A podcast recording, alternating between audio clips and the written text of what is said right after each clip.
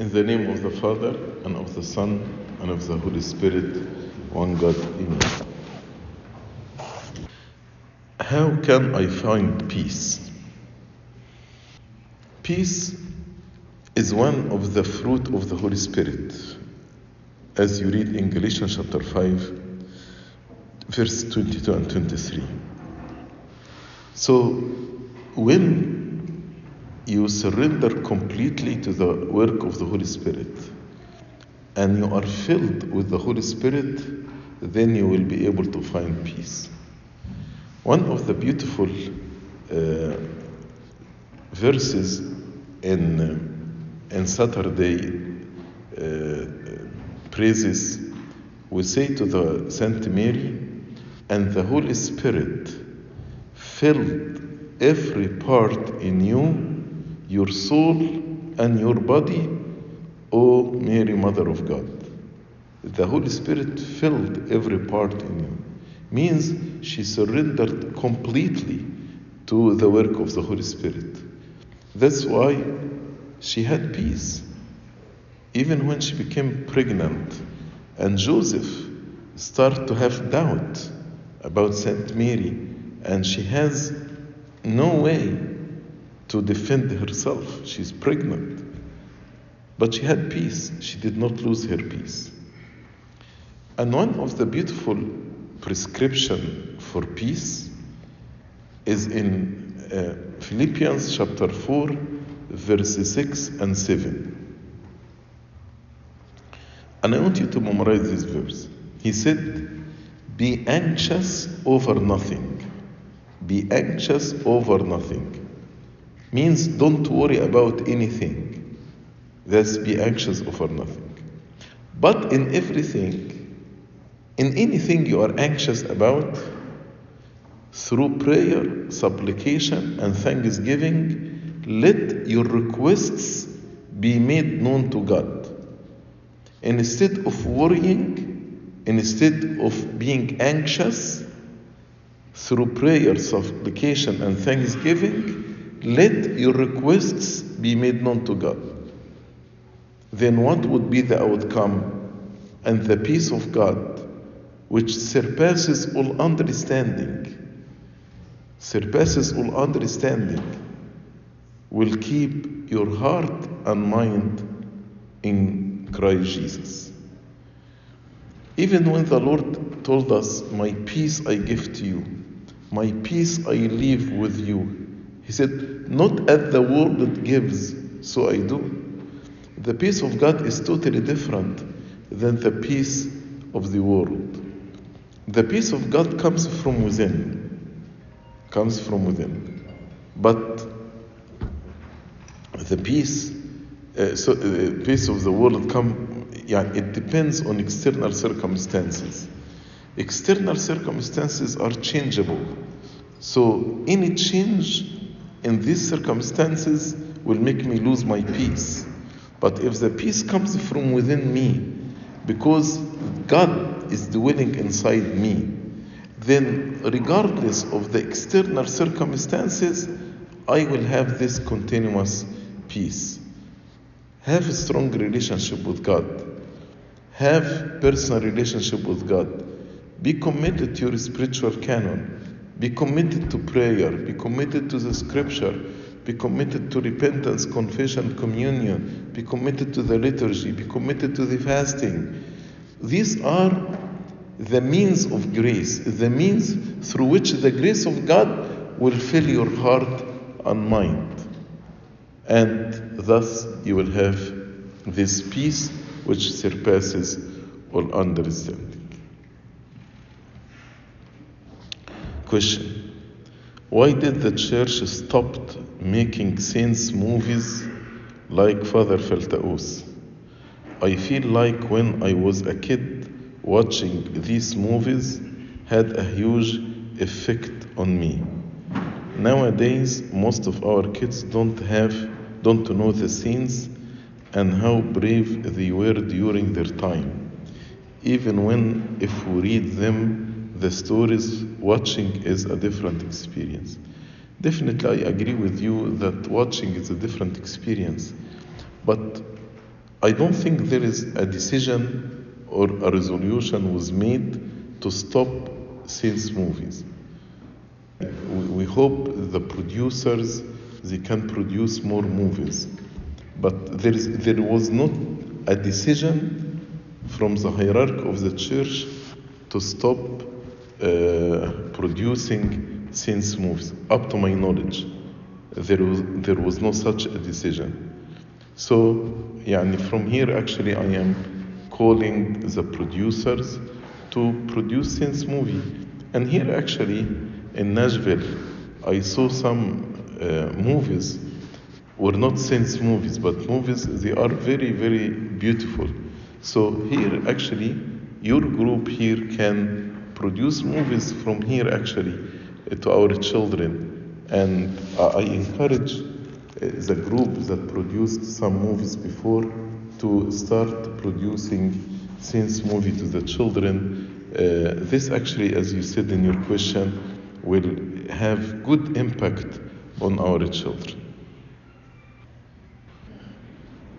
When I get married, if I fell into the youth sin like I used before marriage, what should I do?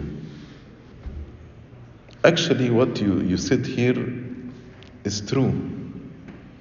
Some people think when actually they get married, they will overcome this sin. I think you mean here the, the masturbation.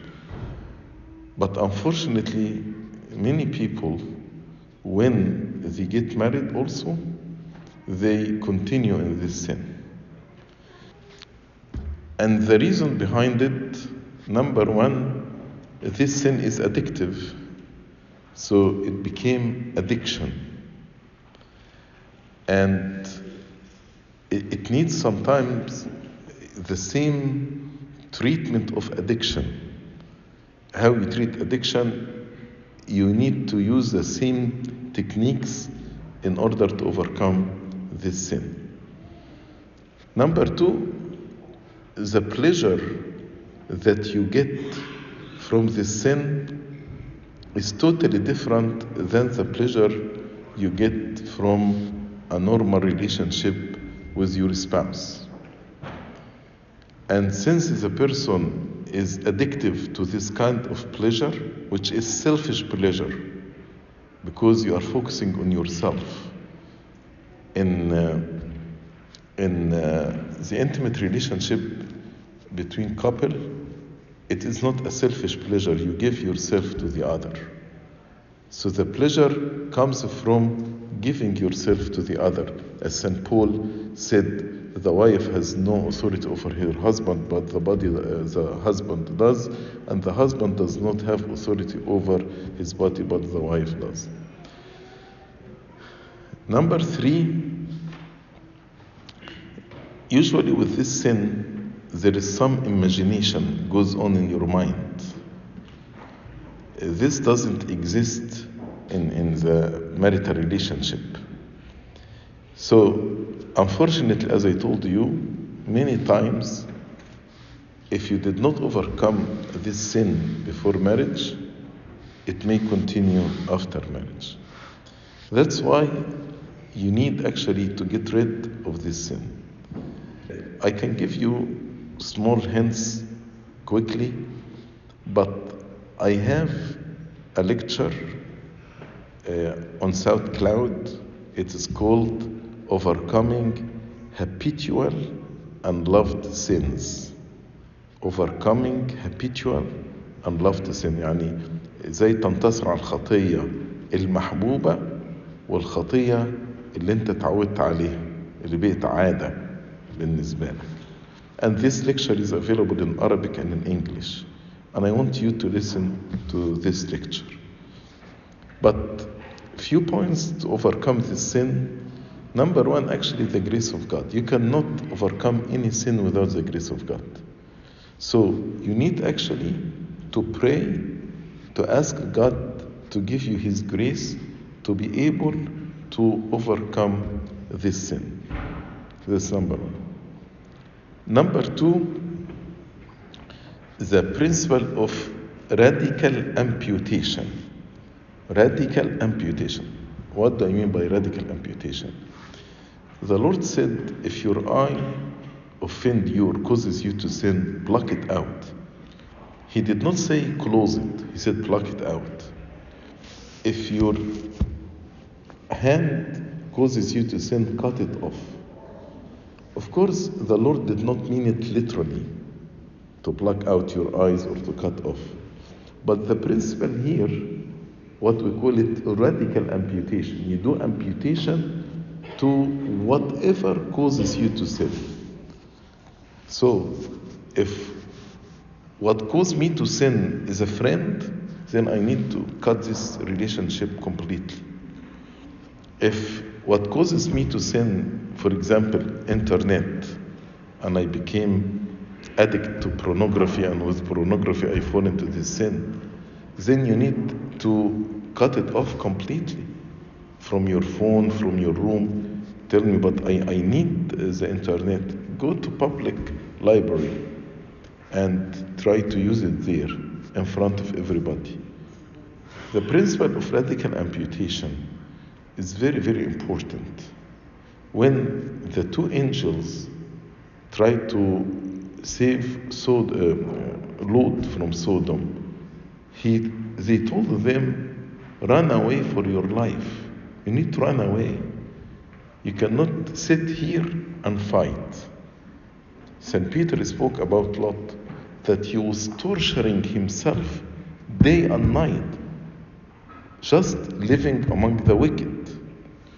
So you cannot have a friend who is tempting you, or you can have like internet or whatever tempting you.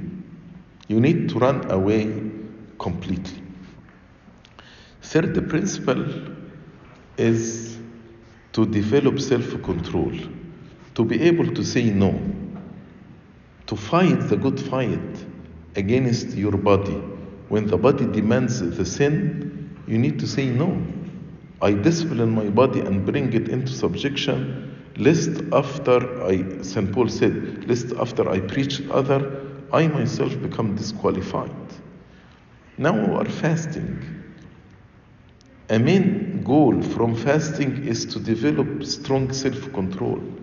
When you are able to say no to the food, you will be able to say no to other desires, bad desires of the body. That's why those who fast, but fast strictly and fast uh, ascetically and discipline themselves, those actually can fight this sin easily because they have a strong self control. The last point if you fall, you need to repent immediately. You need, because Satan will tell you, now you fall in this sin, okay, you can continue in it until you meet Abuna to confess and then you can fight it again. So, for example, in a period of one month, for example, you stayed five days away from this sin, then you fall. Then you fall, you continued in this sin 10 days. Then you repented and you lived five days without this sin. Then you fall and you lived 10 days in this sin. At the end, in this month, you have 20 days in the sin and 10 days without the sin. So here actually the time you spend it during this month in sin is more than the time you spent it in repentance. But let me make another drawing. If you stayed five sin five days and then you fall into the sin, but immediately you repented and you met Abuna and you get the absolution. And after five days again, you fall again, but you rose immediately, and so on. So you will find in the period of a month, you know, uh, you have 25 days you are away from sin, and only five or six days you committed sin. Which means your body is try, start to forget the sin because the time you spend without the sin is more than the time you spend without the sin. That's why when I used to get yani, to receive confession, I used to, t- to say to the youth, once you fall into this sin, call me, text me, let me know immediately. Because once you, you report it to Abuna, you will get this courage to fight the sin. But if you did not report it, you will say, you know, I'm going to uh, say it to Abuna next confession. So from now until next confession, you will continue in this sin. So the time you practice this sin will be more. That's why it will be difficult for your body to forget it. Other practices I mentioned in the sermon, I hope you can listen to it.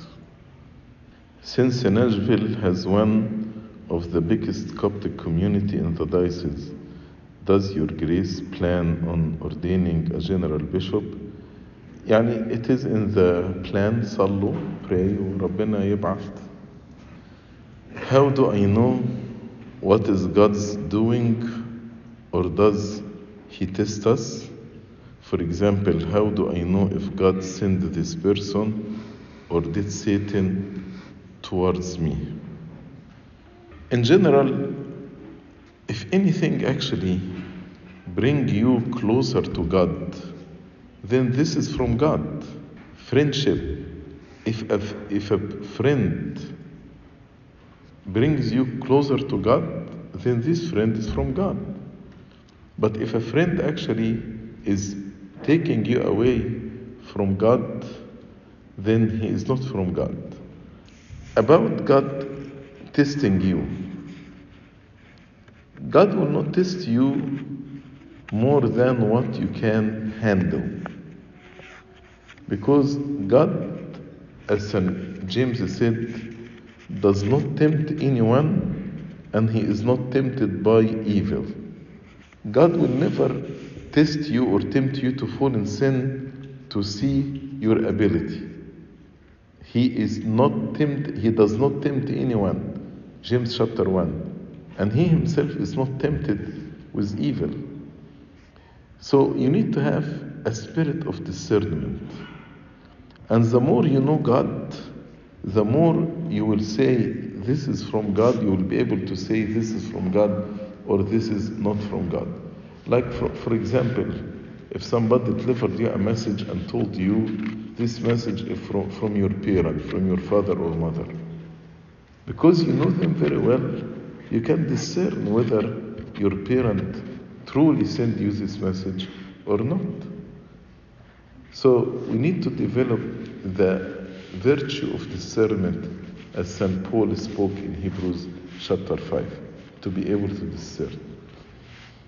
Anything comes from God for my edification, bring me closer to God, has peace with it. For example, if you are speaking about affliction or trial or persecution, if God allows me to go through hardship, at the end it will be for my benefit. God will be with me. But if I bring this affliction on myself because of my sins or because my bad choices, then actually uh, I cannot say God is testing me. Even if Satan is attacking me or uh, bringing some difficulties on me, don't worry because Christ will be with you. God will be with you to overcome uh, this temptation. How can someone by, bypass religious trauma?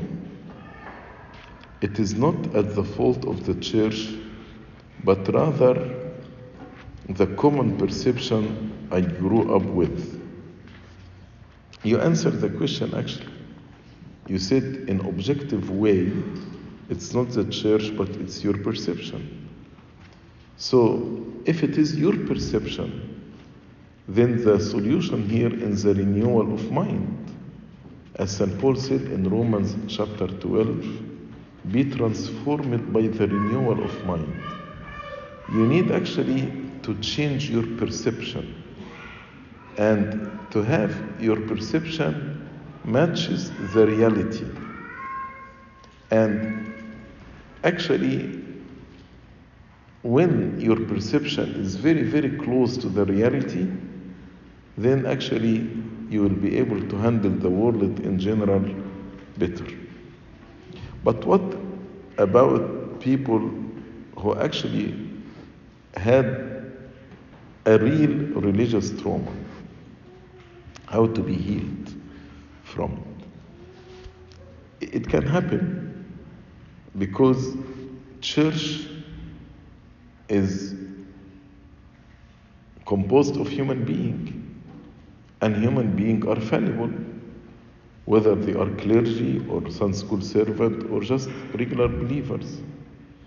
So can a person experience a religious trauma? Yes i'm not saying no yes because all of us are fallible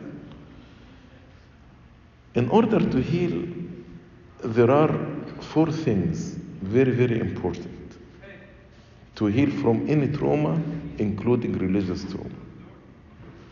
Number one, you need to know healing comes from God. The person who traumatized you cannot heal you.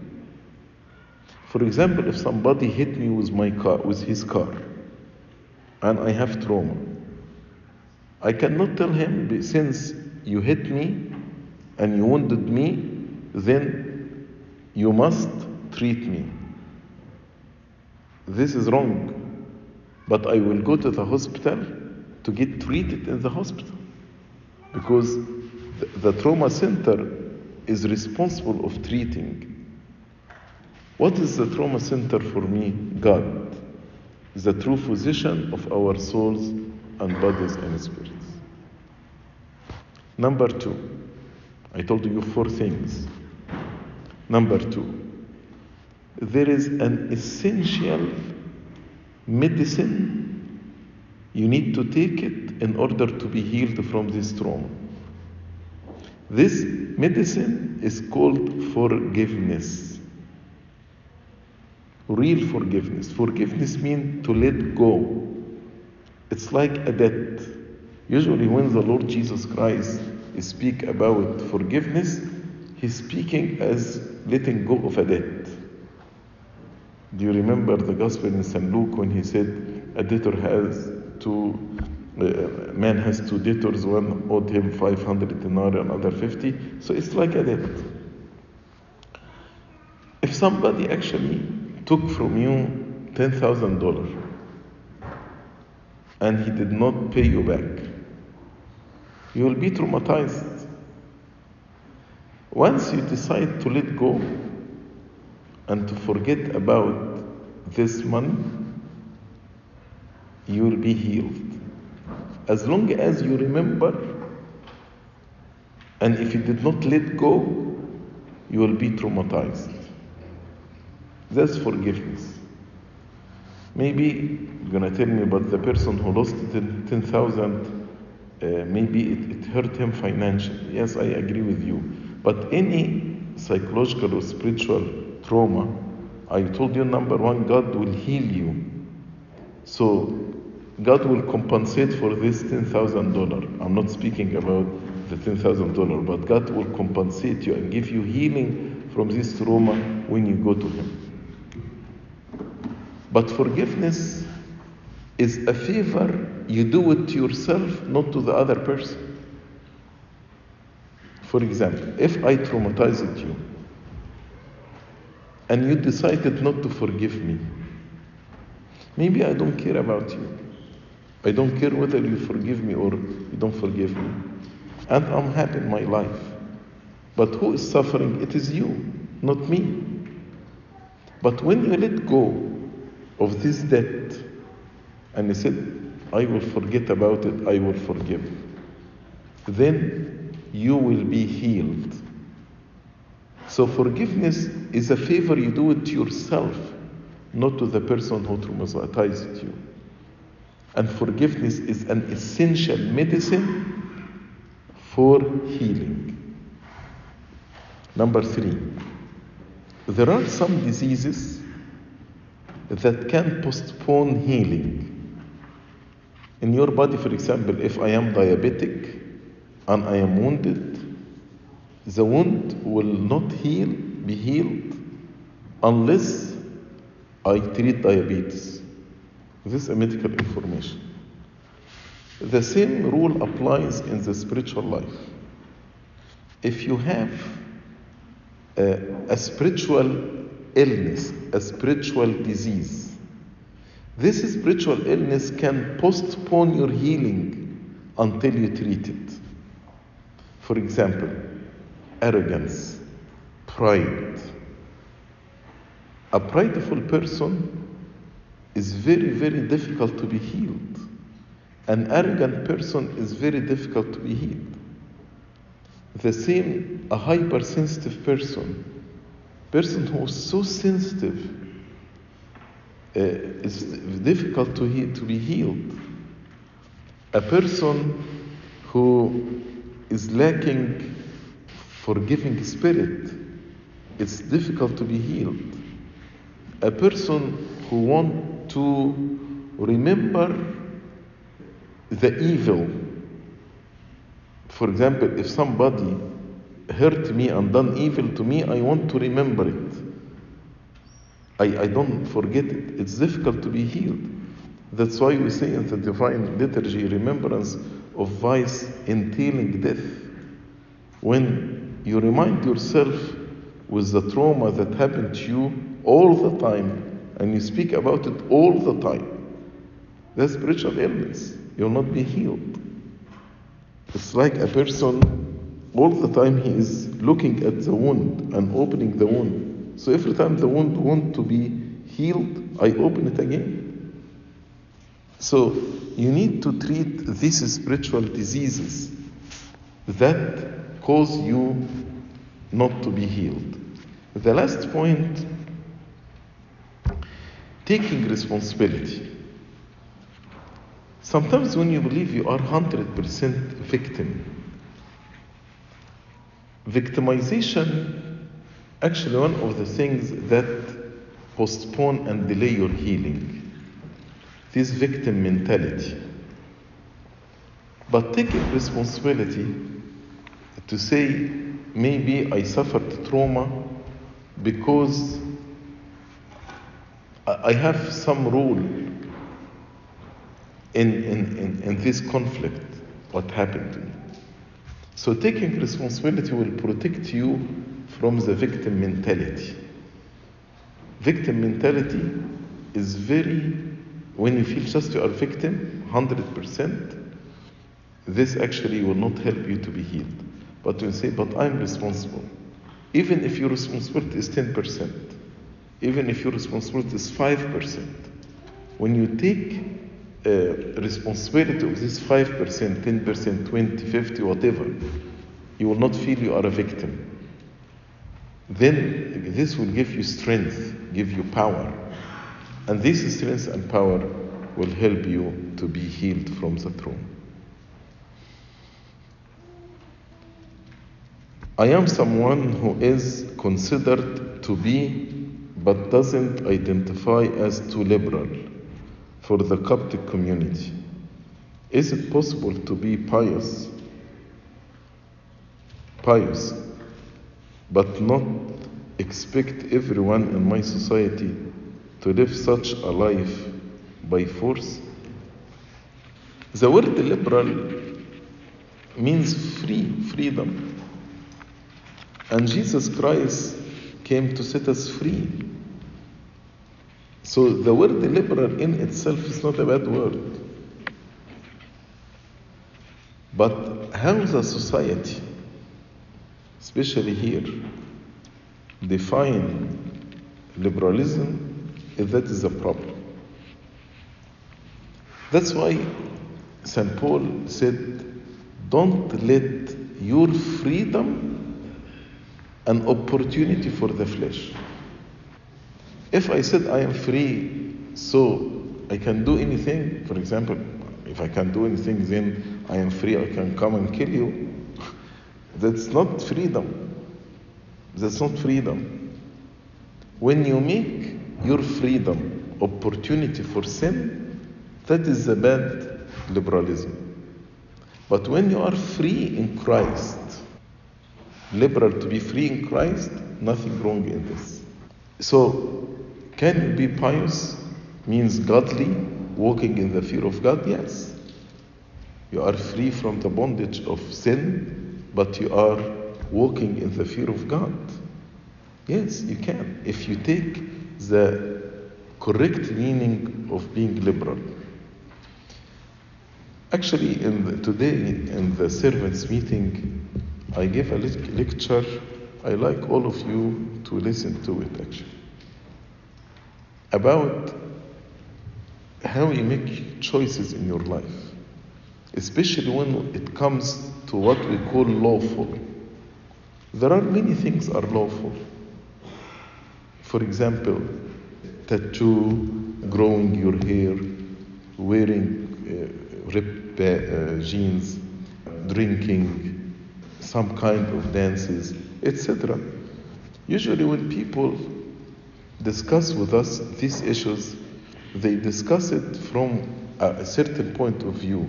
They are lawful. Why you prevent me? Like this question, it's lawful to swim. Why you are banning swimming in the conventions? You know? So the discussion here based on lawful. But in the lecture, and again, it's on SoundCloud. I like to listen. I like all of you to listen to it. There are six parameters. I'm going to mention them quickly, but you can listen to it. St. Paul said, everything is lawful, but not everything is helpful. so, when actually you examine your liberal behavior, ask yourself, is it, law, is it helpful or not? Is it edifying or not? Is it offending to others or not? Is it controlling me or not? Is it glorifying God or not? And the last one, does it follow the law of love or the law of knowledge? Of love means if certain food will offend my brother, I will never eat this food. If certain behavior will offend my brother, I will never do it. The law of knowledge, I know it's lawful. Why actually you put boundaries or restriction on my uh, liberality, on my freedom? Here the mindset is selfish. It's about me. The law of knowledge is about me. That's why St. Paul said, 1 Corinthians chapter 8, knowledge puffs up. But the law of love is about the other, not about me. So these are six parameters. You need to think about it when you examine your liberal behavior. How can I practice being more grateful? How can I practice forgiving myself? Grateful is the life of thanksgiving. Being grateful to God and gracious to God. In a practical, practical way, count your blessing. So every day, every day, at the end of the day, you need actually to write down from one to three things that you need to thank God for. For example, things taken for granted. That this day actually I, I spend it in a healthy way. How many persons got sick today? Many, many persons. These are general things, but I'm sure every day you can find something to be grateful for it. then try to mention one to three things that you are grateful to others. Somebody made favor for you, somebody treat you nicely. Uh, so write these things. And then give thanksgiving to God in your prayer and show appreciation and gratefulness to the people who actually did favor for you. Here you are shifting your focus from what's negative on what's positive. You start counting your blessing, as the psalm says, Bless my soul, the, bless, O my soul, the Lord, and do not forget all his blessings. Forgiving yourself, you need to accept the forgiveness as gift from God. Many times we God forgives us when we repent and we return back to Him. But we don't forgive ourselves. And this is from Satan. If you don't forgive yourself, this is from Satan. Because Satan doesn't want you to be happy with yourself. When the Lord said, Love your neighbor as yourself, implies that you love yourself. The Lord Jesus Christ on the cross, He made reconciliation between man and God, man and his brother, and the person with himself. If you don't forgive yourself, means you are not reconciled with yourself. That's why in self development, they say there are three steps. Number one, to know yourself. Number two, to accept yourself. And part of accepting yourself is forgiving yourself. And number three, to improve yourself. Know, accept, and improve. So you need to reconcile with yourself. See what are the reasons why you hate yourself, why you are not willing to forgive yourself, why you are too harsh on yourself. This is very destructive. If this comes from self righteousness, or if this comes from compulsion, like obsessive compulsion behavior, you need actually to let go and accept the forgiveness from God and to uh, choose not to hold, to, to, to hold yourself accountable once God accepted you and forgive you. So once God accepted you and forgive you when you repent, خلاص don't بقى يعني beat yourself up. You need to let go and you need to fight this Another question I am sorry this is a dark question, but do people who willingly end their life go to hell even after living a godly life? If they are living godly life, uh, then they will not end their life willingly. If the people ended their life because of psychological uh, or mental illness, the church pray on them. But if the person who mentally well and psychologically well and ended his life, the church does not pray on them according to the what the Holy Spirit taught us in First John chapter 5. But for your question, they gonna go to hell or not, God is the ultimate judge. Are actually making ربنا قال لنا in First John chapter 5 you should not pray for these people. So we don't pray. But who am I to say how God will judge them? Is their salvation in high risk? Yes, it's high risk. But can I say 100% they will go to hell? I, am not God. If I say this, I am passing condemnation.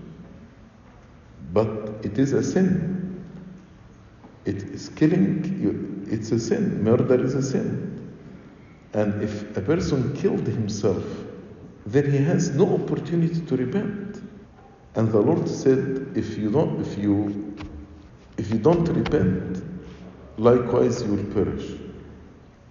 Unless you repent, you will perish. So the problem of ending a person's life that he commits a sin but he has no opportunity to, to repent. So according to the scripture, unless you repent, you will perish. So the scripture tells us without repentance you will perish. So how this person who willingly, without having mental illness and without having psychological illness, how can he repent? There is no time for repentance. And after this, there is no repentance. How do I eliminate the distractions of the world and focus on meeting the Lord daily? St. Paul in 1 Corinthians chapter 10, verse 31, he said, Whatever you do, eating or drinking or doing anything else, do it for the glory of God. So, if you focus to make your life to be Trinity centered, your life is revolving around the Holy Trinity, around God. Everything you do, you do it for the glory of God. Then you will not be distracted by the world. We live in the world, but we are not of this world. The distraction comes from three things, as the Lord said in the parable of the sower the pleasure, the riches, and the worries. So, if you are a lover of pleasure, you will be distracted. If you are a lover of money, you will be distracted. If you worry a lot, you will be distracted. And in the parable of the sower, the Lord said these three things are like the thorns that suffocate, that choke the word of God and suffocate the person himself. That's why he will not be fruitful. You need actually to clean your heart from these three things love of pleasure, love of riches, and worrying.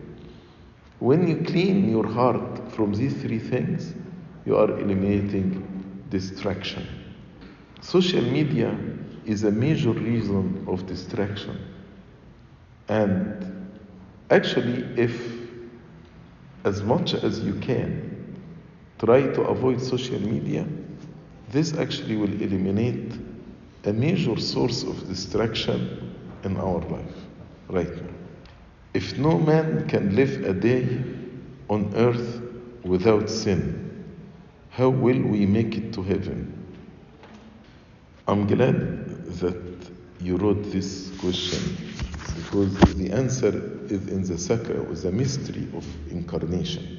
Especially we are now fasting the Advent in which we celebrate the incarnation of God, of the Son of God. I want you just to focus with me. In the Old Testament, the beginning, I am a sinner. When I am born, I am a sinner. And then I have all the righteous requirement of the law to fulfill in order to be righteous. And since no man is without sin, even if his life be a single day, that's why everybody failed to fulfill the righteous requirement of the law.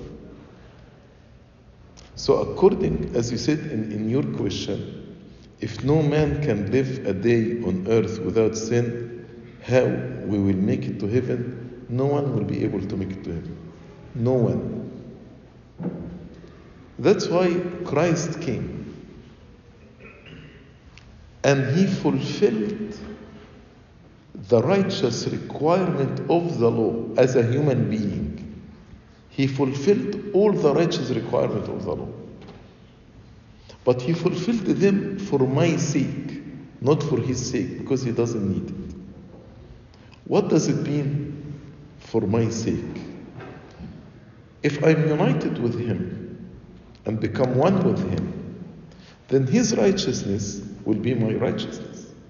For example, if a very, very, very poor girl gets married to a very, very, very, very rich man.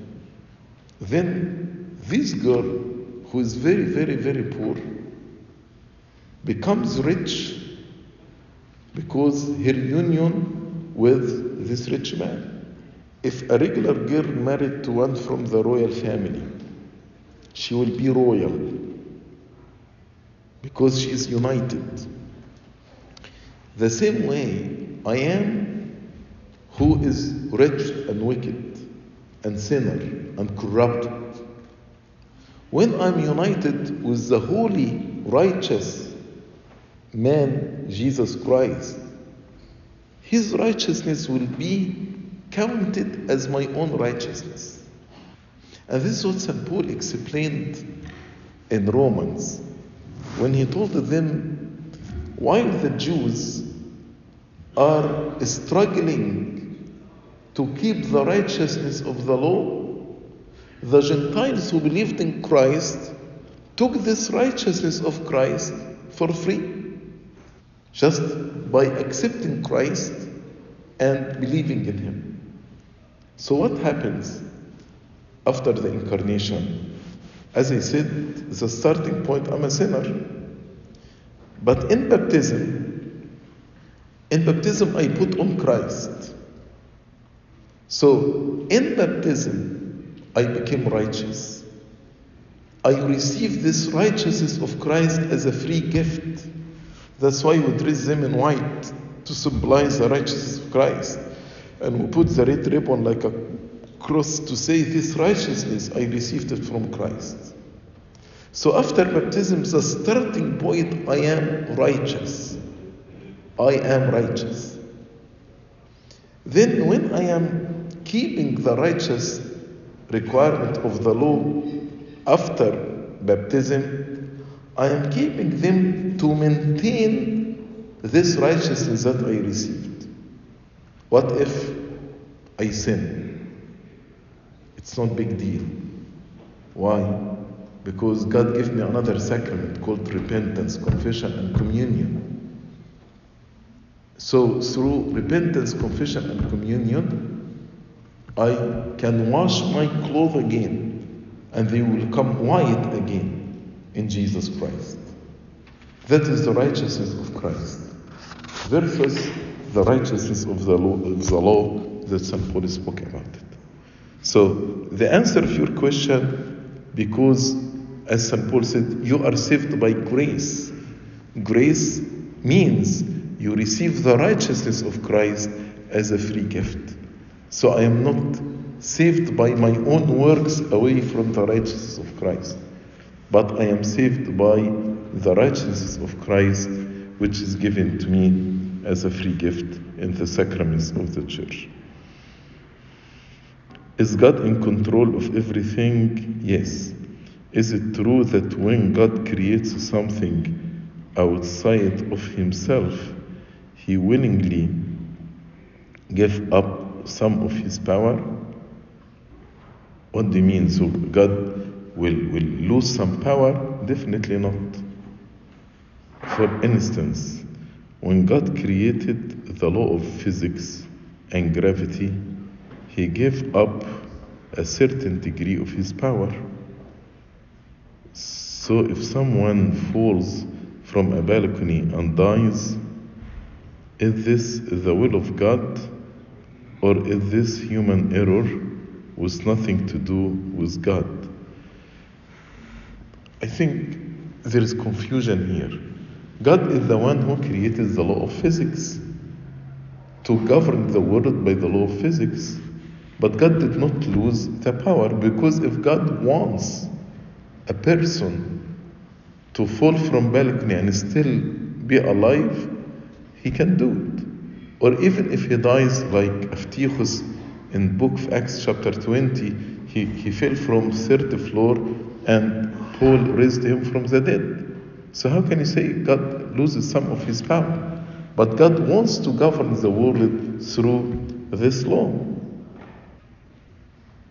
So you cannot say nothing to do with God because it is God who made the law.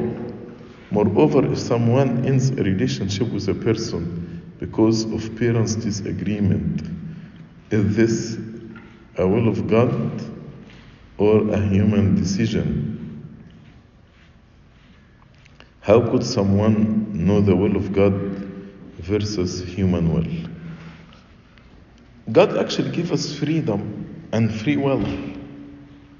So, if you're in the relationship because of parents' disagreement, this can be the will of God.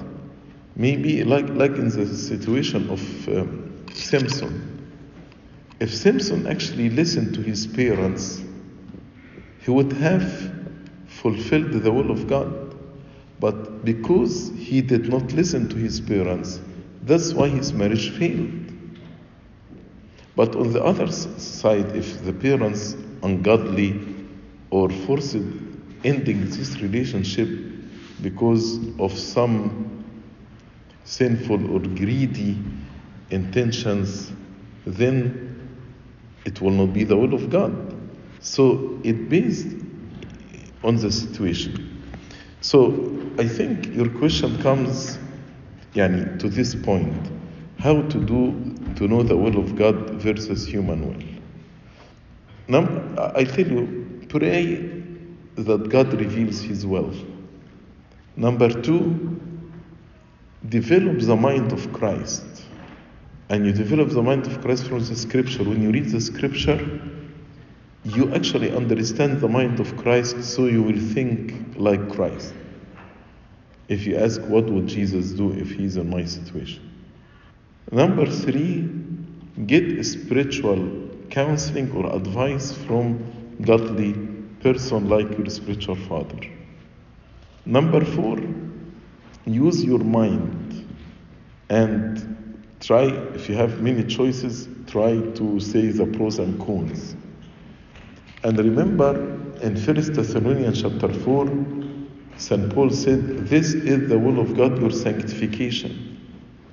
So anything that lead to a holy life, a godly life, if a marriage or relationship leads to a godly life, it is the will of God. If a relationship drifts you away from God, then it is not from God. Not even marriage. Uh, for example, if you tell me, since I, I, I start thinking about consecrating my life completely, or I start thinking about monasticism, I, I drifted away from God and my life with God became weaker, then I will tell you it is not from God. So to know it's from God, it should bring you closer to God. Is it okay for someone to marry someone from different ethnicity? Yes, as long as he is Orthodox. But you need to know there are some challenges you will face. Mixed marriages from different ethnicity or different culture has many challenges because you come from a certain culture and the other person come from a different culture. So the challenges that you face are more than the challenges that if you are from the same background. But I'm not saying it is wrong. I'm not saying it cannot be successful. No, it can be successful and it can be good if both of them understand the challenges and they are willing together to overcome these challenges. But he has to be Orthodox, or she has to be Orthodox.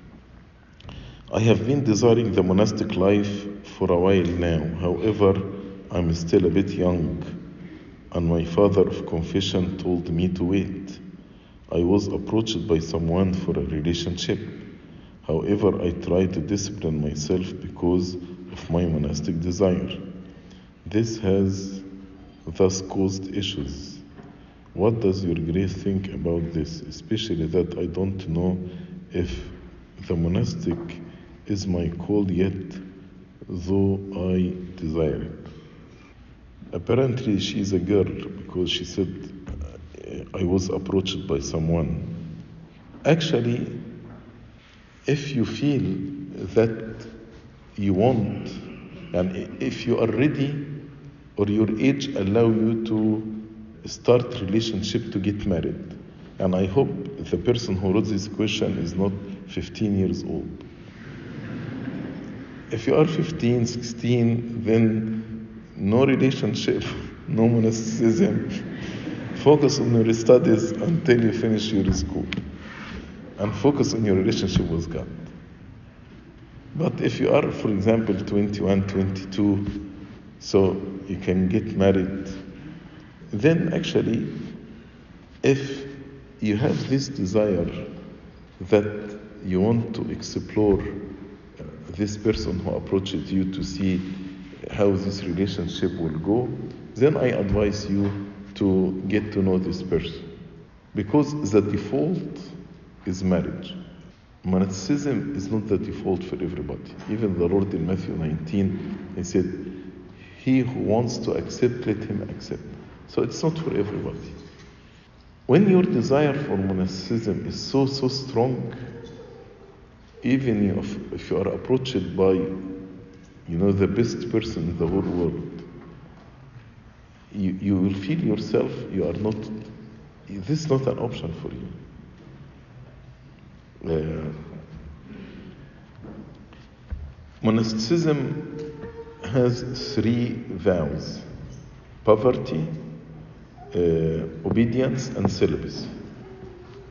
So, if that's what you want to live the rest of your life, and it is a contemplative life, if that's what you want to live the rest of your life, then actually automatically you will find yourself rejecting any relationship because your heart is totally consecrated to the Lord. Totally consecrated to the Lord, fully consecrated to the Lord. So again, pray about it. Get advice from your spiritual father because he knows more details about your life. And uh, if you are leaning toward this relationship and your age is the age of marriage, I advise you to you know, get, give yourself a chance to know this person. How to find contentment. St. Paul in Philippians chapter 4 said this comes by training. In Philippians 4, St. Paul said, For I have learned in whatever state I am to be content. Verse 11. I know how to be abased and I know how to abound. Everywhere and in all things I have learned, I have learned. That's the key learn, training, both to be full and to be hungry, both to be abound and to suffer need. I can do all things through Christ to strengthen me. So it needs training, but also dependence on Christ to strengthen me. So, in order to be content, you need to train yourself. If you are full, be grateful. If you are hungry, be grateful. If you have a lot, be grateful. If you don't have anything, be grateful. It needs training to accept whatever situation you are in, to accept it. And what will help you in this training? Jesus Christ to strengthen you. As he said, I can do all things in Jesus Christ who strengthens me. Why do the most priests in Nashville do not say the full commemoration of saints at least on Sunday? It says in the liturgy book he can stop at Saint Bishoy. So I think because of the time, some priests yani, try to stop after Saint Bishoy. But if they said from Ambabula Tamuhi to the end, actually the liturgy will be longer one minute. So they are not saving a lot, yeah. They can say the, the full commemoration of saints, and I think you can endure one more minute. Should we believe in dreams? If not, how about dreams Joseph had in Old Testament? They all came true. Dreams are three types. There are dreams from God, there are dreams from Satan, and there are dreams from the subconscious. So, most of our dreams, most of them, is the subconscious. But there are dreams from God or there are dreams from Satan. Dreams of God usually bring joy, bring peace, and what will help you here is to, to ask God to reveal to you whether these dreams are from Him or not from Him. Also, you can share with your spiritual father the dreams, at least he can pray with you to tell you whether this dream is from God or from your subconscious or from Satan. But don't rely on dreams that much. And let me tell you, if it is from God, if your dream from God, God actually will send you the message several times until you know that this dream is from God. Like what he did with Pharaoh. Pharaoh, the first dream, seven big cows or fat cows or seven thin cows, and the thin cows ate the fat cows. Then the wheat. So God, when He sent a message, He will send it several times. Dreams also from God doesn't mean you are a saint or godly person. Pharaoh was not even a worshiper of God, but God wanted to send him a message. So you can have a dream, but from God, but this doesn't mean automatically if you have a dream from God that you are saint. So you don't need to be puffed up if you have a dream, dream from God. How should I pick my partner in the future? You need to choose a person who bring you closer to God. And I don't want you to focus on what quality you are looking for. But maybe it's better to focus on what are the qualities should not be there. For example, if a person is a violent, domestic violence, if a person who is a controller, if a person who is unreasonable, if a person who is dishonest and a liar, person with many promiscuous relationship, person who has unhealthy relationship attachment of the family of origin, uh, all these lists are red flag. So when you see red flag like th- like this, you know, it's better to say no, because these red flags can actually destroy your marriage later on. There is a good book called I Have No One, written by uh, Dr. Niveen Adel Sadiq, with introduction by Abouna Daoud Lamei. This book is available in Arabic and English. English I have no one, والعربي ليس لي إنسان. It's a very good book, help you how to pick your partner. And this book actually available في الابي بوك ستور معرفش available في مكتبات كنيسة ولا لا but it's a very good book and encourage you to read it. How do you do if your parents don't approve your career path? the question here is why.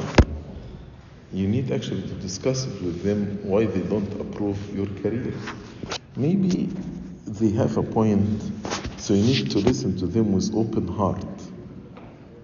And if you reach a point that you cannot agree together, again, maybe you get uh, advice from a godly, wise person who has experience in this career who can actually mediate between you and your parents.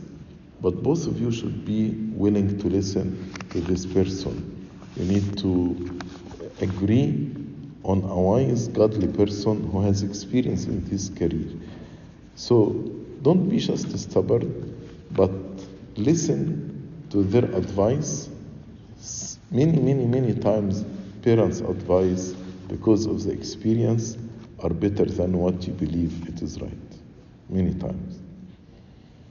Can you please explain to be decision to abstain before marriage in our day and time? How does it work? Does the couple to go to the abbey and never communicate together at all? Or do they just abstain from physical touch? Purpose of marriage is not only the intimate relationship. And to be in order to develop self control and to be able to say, I am not marrying my wife for this intimate relationship only, that's why he said we will abstain from each other and will dedicate like the first days, the first fruit of our marital life to prayer, which actually is a good practice. And until now, many youth actually they practice this. So after the wedding, they come to the abbey or to the convent and spend three days. Of course, they can talk with each other, but uh, they abstain from this intimate relationship. And after three days, actually, they uh, travel and start their honeymoon. And even on the secular level, many, many uh, counselors advise to wait because the stress of the wedding and the stress of the marriage is too too much.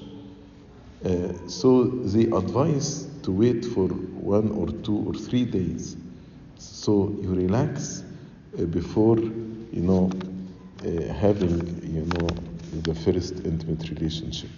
So although it is written in the Bible, but now in the secular counseling they have the same advice. Glory be to God forever and ever.